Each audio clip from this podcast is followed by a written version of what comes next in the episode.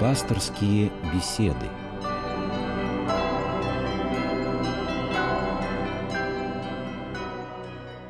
Здравствуйте, в эфире программа «Пасторские беседы» в студии Ирина Ковалева и священник Сергей Физулин. Христос воскресе, дорогие братья и сестры! С Воистину праздником воскресе! Светлого Христова воскресения! Воистину воскресе!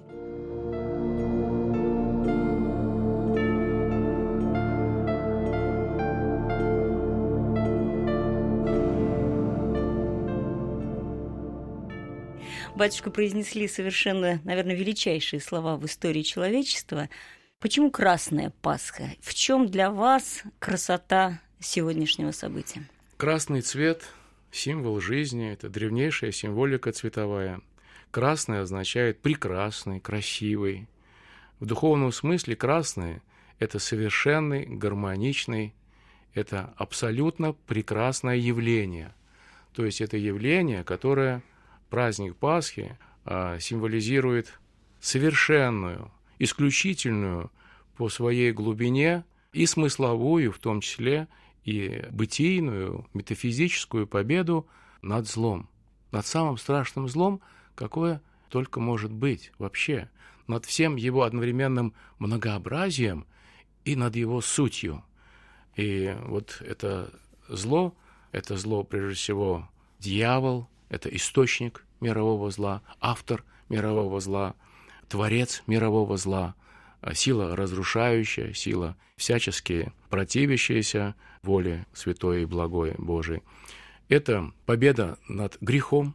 Грех, мы знаем, это зло, которое нас сопровождает по жизни, обессиливает, лишает нас, прежде всего, настоящей, подлинной, жизнерадостной, такого жизнерадостной позиции человека, отнимает вот то, что есть у детей, которые еще безгрешны, невинны, не причастны злу. И, наконец, самое, самое страшное, как говорит об этом само пасхальное приветственное слово Иоанна Златоуста, «Смерть! Где твое жало? Ад! Где твоя победа?» То есть светлое Христово воскресение – это победа над смертью, победа над страхом смерти, над страхом, над унижающим, обессиливающим страхом смерти. Отец Сергей, вот вы сказали слова, которые для людей не воцерковленных, предположим, ну, случайно услышали нашу сегодняшнюю программу, о том, что зло побеждено. Все, больше вот сегодняшнего дня зла на земле больше не будет? Понимаете, я сказал о том, что зло побеждено в своей сути.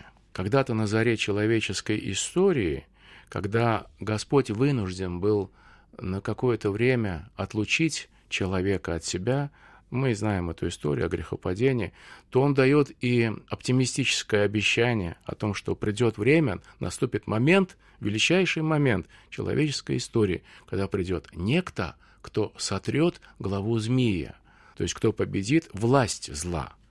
Понимаете? Когда мы говорим о зле, нужно понимать, что зло, как некий феномен, как некая фактология, она никуда не исчезла после Пасхи, после воскресения Христова. Но Господь дает нам разрешение всех недоумений, связанных с его существованием. Пасха отменяет его безусловность, безусловность зла. Зло становится относительным. Зло становится, по сути, бессильным, если человек имеет настоящую, живую веру в воскресение Христа. Вы знаете, я слышала мнение монаха одного, который прожил ну, большую часть жизни в монастыре, подвязался в Афоне, на Афоне. Так вот, на вопрос, что такое Пасха для него, он сказал, что год за годом я понемногу стал приближаться к пониманию того, что такое Пасха. Но это дается с большим трудом. И вообще Пасха – это труд и это трудности. Вот как бы вы эти слова нам Ну, это совершенно справедливые слова э, с той точки зрения, что человек, для человека обыденность иногда, апофеоз, победа обыденности, она, к сожалению, это печальный тоже факт, когда мы подчиняемся необходимости жить. Mm-hmm. Это только святые живут в состоянии Пасхи как Серафим Саровский, который всем приходящим к нему с любовью, приветливо и ласково говорил «Христос воскресе, радость моя», без относительно какому-то дню, то есть это не было связано для него с календарем. есть светлое пасхальное время, или это другое время какое-то. Для него пребывание в пасхальной радости было просто естественным состоянием души и сердца. Для нас же, унылых грешников, конечно, необходим труд. Поэтому церковь и предлагает нам Четыредесятницу святую, время Великого Поста, время скорбей, время грустных откровений, когда мы узнаем о себе, что мы немощные и слабые. Пост обнаруживает наши слабости и грехи. Пост — это лишение, может быть, невинных, но все-таки таких привычных для нас комфортных каких-то условий. И человек, который воздерживается, он иногда э, не в меру воздерживается. То есть бывают бывают какие-то случаи прелести духовной, самообмана, самообольщения, искания подвига, которое в конце концов заканчивается истощением сил, надломом каким-то. Ну, то есть какие-то вещи мы открываем. И, конечно, вот это движение к светлому Христову воскресению, а ему предшествует страстная неделя – эти удивительные, наполненные святостью дни, святой Великий Понедельник, Великий Вторник, где каждый день великий.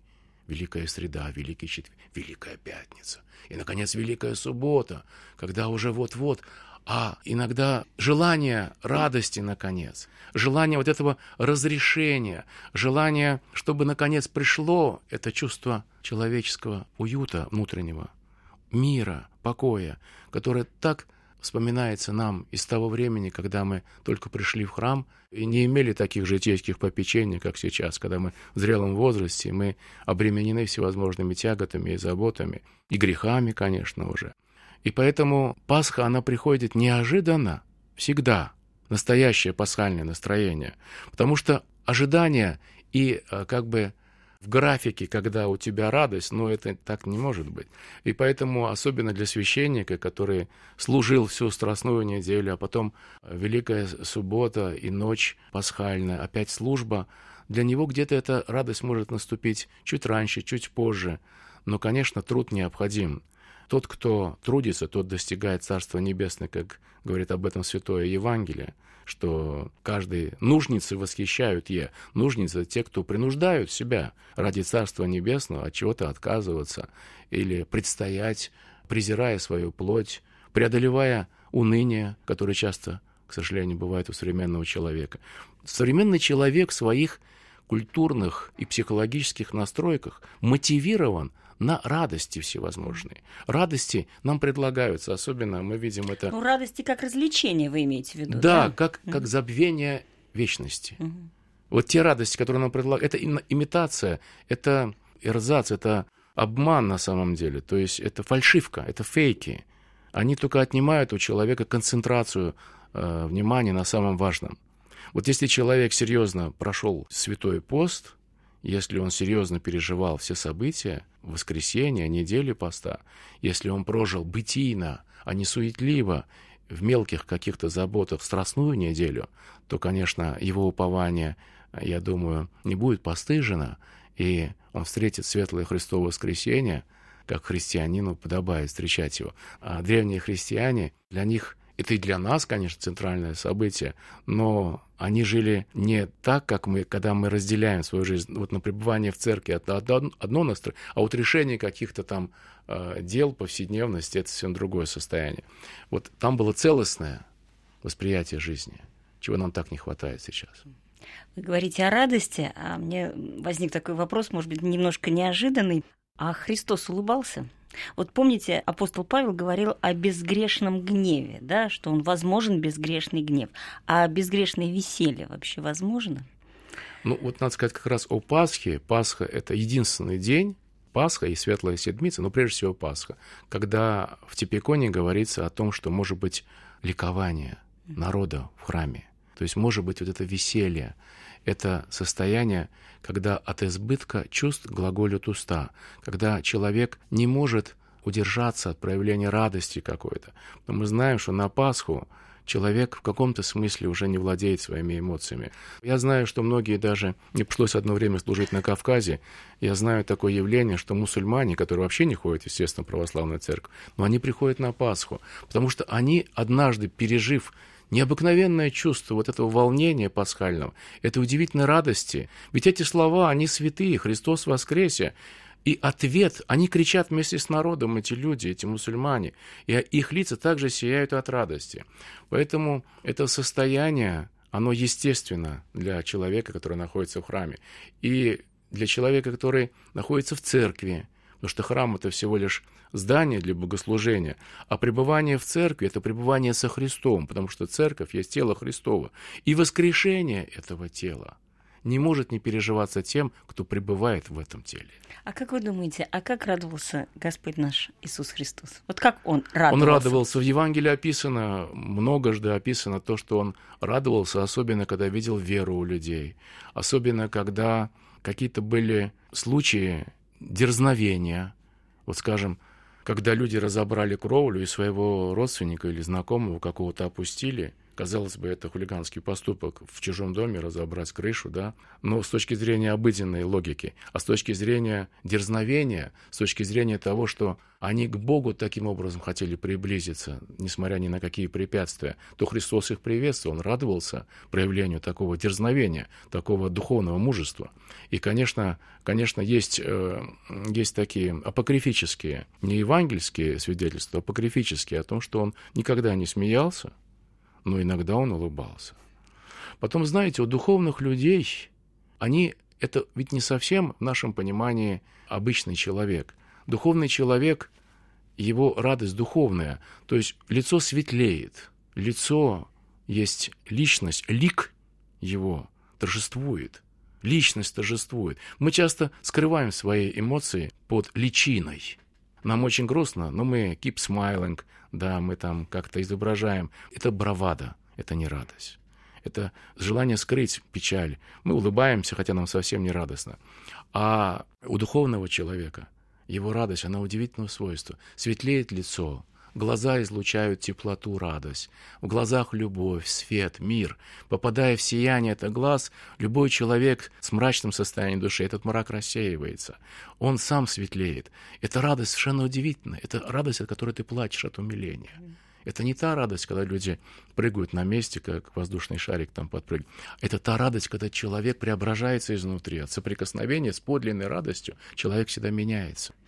Вы сказали фразу о том, что тот, кто прошел пост, тот человек, который сделал над собой усилия, а если не прошел пост, а если не сделал усилия, все равно же ведь мы ну, ощущаем ну, эту радость. Вы, вы знаете, по-разному. Пост ведь это не Церковь не принуждает никого, она предлагает пост как уникальное средство приобретения радости. Угу. Воздержание всегда полезно, говорят святые отцы. В древности точно так же, как в наше время, не каждый человек мог соблюдать пост. Люди больные бывают, люди бывают, которые беременные, ждут ребенка, там, рождения ребенка.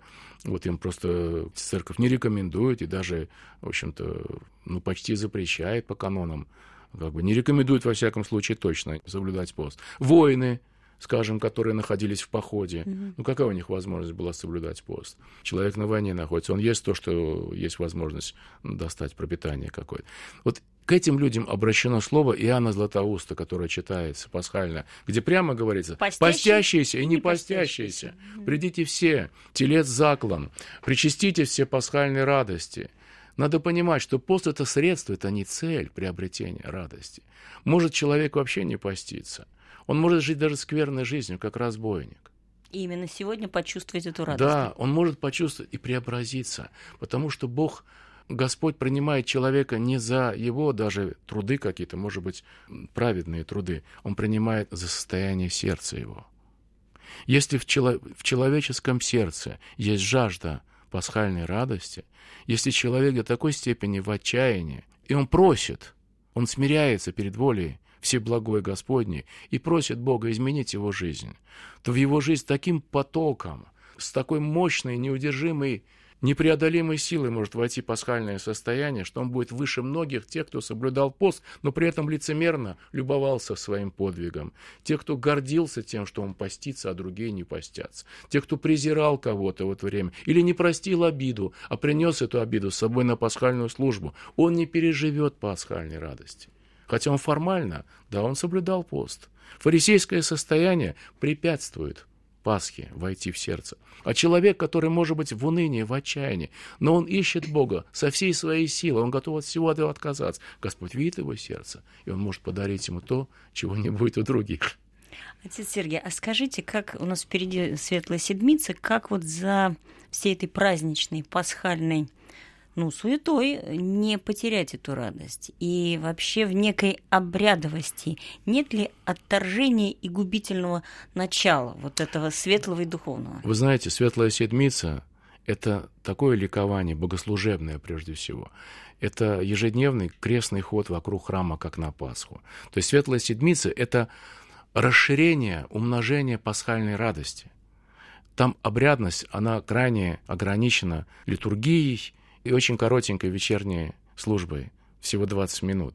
То есть там настолько малое, даже не усилие, там это источник с живой водой. И спевая из Только этого приди, источника... Да? Только приди. Да, приди и видишь. Кто, кто ищет, кто эту воду, тот может прийти и пить. Поэтому там нет никакого давления на психику уже. Там все разрешилось. Люди, которые, я вам скажу как священник, люди, которые знают об этом, знают тайну Светлой Седмицы, ее радостную тайну, они стремятся, несмотря на то, что у нас в государстве, как, скажем, в Греции, Греция там церковь государства, у них на Светлой Седмице никто не работает. У нас, насколько я знаю, в государстве Рабочая пока неделя. рабочая неделя. Но те, кто знает, кто имеет возможность, они всячески стараются быть на службе, потому что служба удивительная по красоте и по радости. Ведь это же молитва, молитва радостная. Состояние всех людей очень радостное. Вся усталость проходит. Люди бодрые, ясные, люди делятся этой радостью. Слова «Христос воскресе» все время звучат. Когда смотришь фотографии людей во время поста сделанные, и потом фотографии этих же людей на пасхальной неделе во время крестного хода, это как будто совершенно разные лица. Здесь сияние, здесь радость, здесь это брюзжание, там, раздражение взаимное, какие-то мелкие конфликты, все отходит. А что делать, если, не дай бог, случилась какая-то беда вот на Светлую Седмицу? Вот совершенно практический момент, как вот выбраться из этого состояния горя, беды. Ну, если вы говорите о потере близкого человека, да. например, то богослужения, а, связанные с проводами этого человека из этой жизни, когда он идет путем всей земли, попадает э, эта заупокойная служба на пасхальную неделю, оно отличается. На пасхальной седмице она совершенно, она тоже радостная. И считается, как бы сказать, большой человеческой удачей, какое, если это слово, может быть, не совсем уместно, но по промыслу Божию считается в церкви такое поверье, что если человек умирает в эти дни, то он, он не проходит даже мытарство. Настолько это знаковое явление, что человек умирает. Ведь на самом деле смерть для православного человека, который облекается в белые одежды, символ Царства Божия, имея, имея так, вы знаете, когда присутствуешь на погребении человека святого или праведника даже, всегда бывает независимо от времени года пасхальная радость. Это известное явление.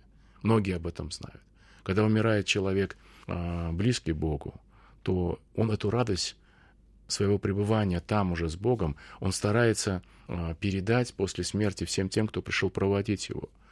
И если ты сделал все для любимого человека, пусть даже это был обычный человек, но он умер, причастившись святых христовых тайн, он умер, а, перекрестившись перед смертью, то, неся его гроб, и когда ты провожаешь, это из моего личного опыта, для меня самый дорогой человек — это мама, вот, и такая радость была, такой был покой, мир. Радостью не в том смысле, а, вот радость, когда хочется веселиться, там, а радость — это чувство глубочайшего покоя, когда свидетельство о посмертном состоянии души человека тебе передается. То есть необходимо просто веру иметь. Если Покоя, же человек... гармонии, наверное, да, то есть какого-то внутреннего ну, обретения лад. целостности. Мне, да? мне нравится древнерусское слово лад, это mm-hmm. синоним слова гармония. Да, гармония хорошее слово, да, мне больше нравится лад. Mm-hmm. Вот ощущение лада, глубокого мира, непоколебимого причем. Ведь смерть это тяжелая разлука. И потом, может быть, даже после этого мы вспоминаем, но уже со светлой грустью. Печаль моя светла, как сказал Пушкин. Вот это светлая печаль, светлая грусть. Да, это грусть, это разлука, это слезы. Но в этом есть и обещание встреч. Но вообще человеческий разум не вмещает смертью смерть поправ. Вот это вот это не, невозможно объяснить или возможно все-таки. А, вы знаете, есть такое у святых отцов понятие высокого безумия или святого безумия как говорит об этом апостол Павел, а мы безумные Христа ради. Ибо мудрость мира сего, вот логика современного человека, для Бога это есть безумие, сумасшествие. А, а премудрость э, Богу было угодно, как говорит тот же апостол, юродством проповеди спасти мир, буйством проповеди по-церковно-славянски, да, безумием. Про... Вот высок... состояние высокого безумия – это отсутствие той логики аналитической, нашей, выводной. Линейной. Выводной. Выводная логика – это когда линейная, математическая, да. Ну, она мы и живем. А есть интуитивная логика.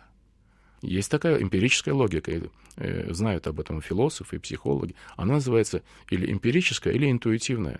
Вот интуитивная логика, а вообще интуитивизм, как способ гносеологии, как способ познания, он также имеет право на существование. Об этом есть замечательная работа э, Владимира Лоскова. Поэтому интуитивная логика – это удивительная вещь. Это когда вопреки, а не потому. И если я думаю об этом серьезно, о смерти думаю, вот, то в пасхальные дни я почувствую, что значит для меня такие слова. «Ныне вся исполнившаяся света, небо же и земля, и преисподняя». Вы слышите, преисподняя тоже света наполнилась. Так празднует весь мир восстание Христова. В нем же утверждается. Все наполняется светом. Все. Все и вся, вся Вселенная. И область мрака, там, где нет обычно этого утешающего, смягчающего, умилостивляющего душу света, и на Пасху и там свет. Это я однажды услышала такое парадоксальное мнение. Говорит, хорошо вам, православных, во всем вы найдете радость, даже в смерти. Совершенно верно. Вот это, вот это и есть. Э, это и есть то, что называется религия правды – Православная традиция, православная вера — это религия божественного откровения. Бог открылся нам как любовь, Бог открылся нам как Спаситель, Бог открылся нам как ищущий, любящий и устраивающий нашу вечную жизнь.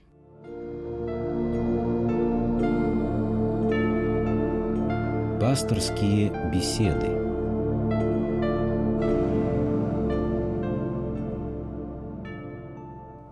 Отец Сергей, вот не раз уже задавался этот вопрос в нашей студии. Скажите, пожалуйста, а Господу нужна моя любовь? Вот моя конкретная любовь? Да, конечно. А как это? В чем это выражается? Э, Бог создал нас подобными себе. В чем мы подобны Богу? В том, что мы тоже личности, образ Божий. И Господь сам по себе свободный, свободная личность, абсолютно причем свободна. Он также свободно ищет нашей любви, нашей дружбы. И в православии, кстати, в православной церкви богослужение очень интересно. У Пастернака очень интересно сказано в одном стихотворении о Страстной неделе. Люди хоронили Бога. Вот это очень интересно. Это жалость, это сочувствие к Богу, которое бывает на Страстной неделе. Нам жалко Его.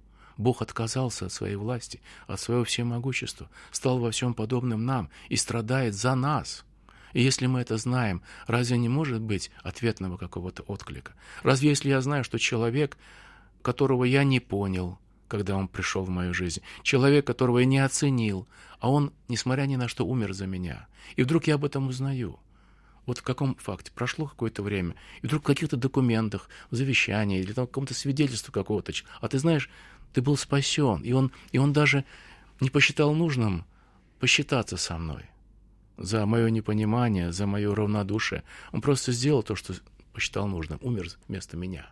А Христос умирает вместо нас, за наши грехи. Он берет на себя нашу вину. Невинный, непричастный злу, берет на себя все, разрешает все недоумения. Он сделал все для нас. Что может быть, кроме благодарности? И, э, кстати, в Евангелии, в прощальной беседе от Иоанна, э, он удивительные слова говорит – они еще не понимают, они потом все это поняли. Он говорит так, вы уже не рабы, вы друзья мои, ибо раб не знает волю господина своего. То есть, получается, любовь в благодарности, да? То есть она вооружает... Наша любовь к Богу — это любовь в благодарности. Господь чрезвычайно дорожит нашей дружбой, нашим участием, если так можно. Потому что Он сам свободен, и Он любит свободных людей. Поэтому он не принуждает нас. Наша религия – это религия, религия свободы. И наша традиция православная – это традиция свободы, свободного общения. Бог предлагает это общение. Вот это очень хорошо в каноне удивительном по красоте на Благовещение. Единственный канон в форме диалога между Архангелом Гавриилом и Девой Марией. Там «Ангел возопи, Богородица рече», где ангел уговаривает Пресвятую Деву принять его участие в спасении мира. То есть Господь не ставит человека перед фактом своей воли. Вот так. Вот так будет. Нет, Он предлагает. И когда она соглашается, она соглашается после этого диалога, она после этой беседы соглашается. Ее нужно убедить. И что интересно, а, но это еще время не пришло, это будет через 50 да, дней да. у нас на праздник Пятидесятницы. Нет, на праздник Пятидесятницы, Святая Троица, праздник Святой Троицы через 50 дней после Пасхи. Там читаются особые молитвы Пятидесятницы, очень длинные и очень красивые по, своей, по своему содержанию. Там очень есть э, фраза интересная. «Убеди нас Духом Своим Святым». Убеди. Понимаете? То есть состояние благодатной э, силы, присутствующей в сознании и в сердце, а когда приходит благодать, она, она наполняет всего человека. Так вот, это состояние, это есть ответ на все недоумения, на все вопросы, которые Достоевский назвал проклятыми вопросами. Вот нет никаких вопросов. Состояние. А если я все равно не испытываю радости? Ну вот так складывается. Вот не понимаю я, что происходит у вас в церкви. А понимаю. хотите испытывать? Хочу. Просите и дастся вам. Просто просите. Просто просите. Бог это личный Бог. Это не Бог племени. Это не Бог, э, как бы, который где-то там. Он хочет быть нашим личным Богом. Он ищет душу человека каждого. И он рад войти в общение с любым человеком. Надо только захотеть и попросить его об этом. И отзовется. То есть да. вот еще интересный момент, вы сказали, дружба, Господь хочет дружбы с нами, да? да. Это, это как, как это можно вообще а, выразить? О дружбе говорится, ведь это же предельная область метафизического а, как бы существования человека, отношения человека с Богом. Это же не область игры, это область предельно серьезного отношения к жизни и к смерти, к вопросам вечности, предельная. И о дружбе говорится так. «А, нет больше той любви, когда кто отдаст жизнь свою за друзей своих. Вот это и есть дружба. Друг — это такой же, друг — это другой, но такой же, как ты. Альтер-эго означает «другое я». А в древних русских летописях, когда говорится о самом близком человеке, говорится «сам друг», «самый друг», то есть «сам друг». То есть такой же, он настолько близок, что он почти этот, это второе «я». И поэтому Господь хочет наполнить нас тайной своего бытия. А это возможно только через свободное принятие Его. И дружба с Богом, она ко многому обязывает. Ведь Христос стал человеком, чтобы умереть, чтобы прожить человеческую жизнь, не пользуясь своей властью. Поэтому она обязывает быть подобным Ему и в этом. Понимаете как? Сегодня в студии у нас был священник отец Сергей Физулин. Спасибо вам большое. В заключение, если можно, э, несколько слов о той величайшей радости, которая произошла нашим слушателям. Я хочу еще раз всех поприветствовать самыми святыми воистину, самыми добрыми, самыми э, дорогими для меня и, наверное, для многих людей словами «Христос воскресе!» Воистину воскресе.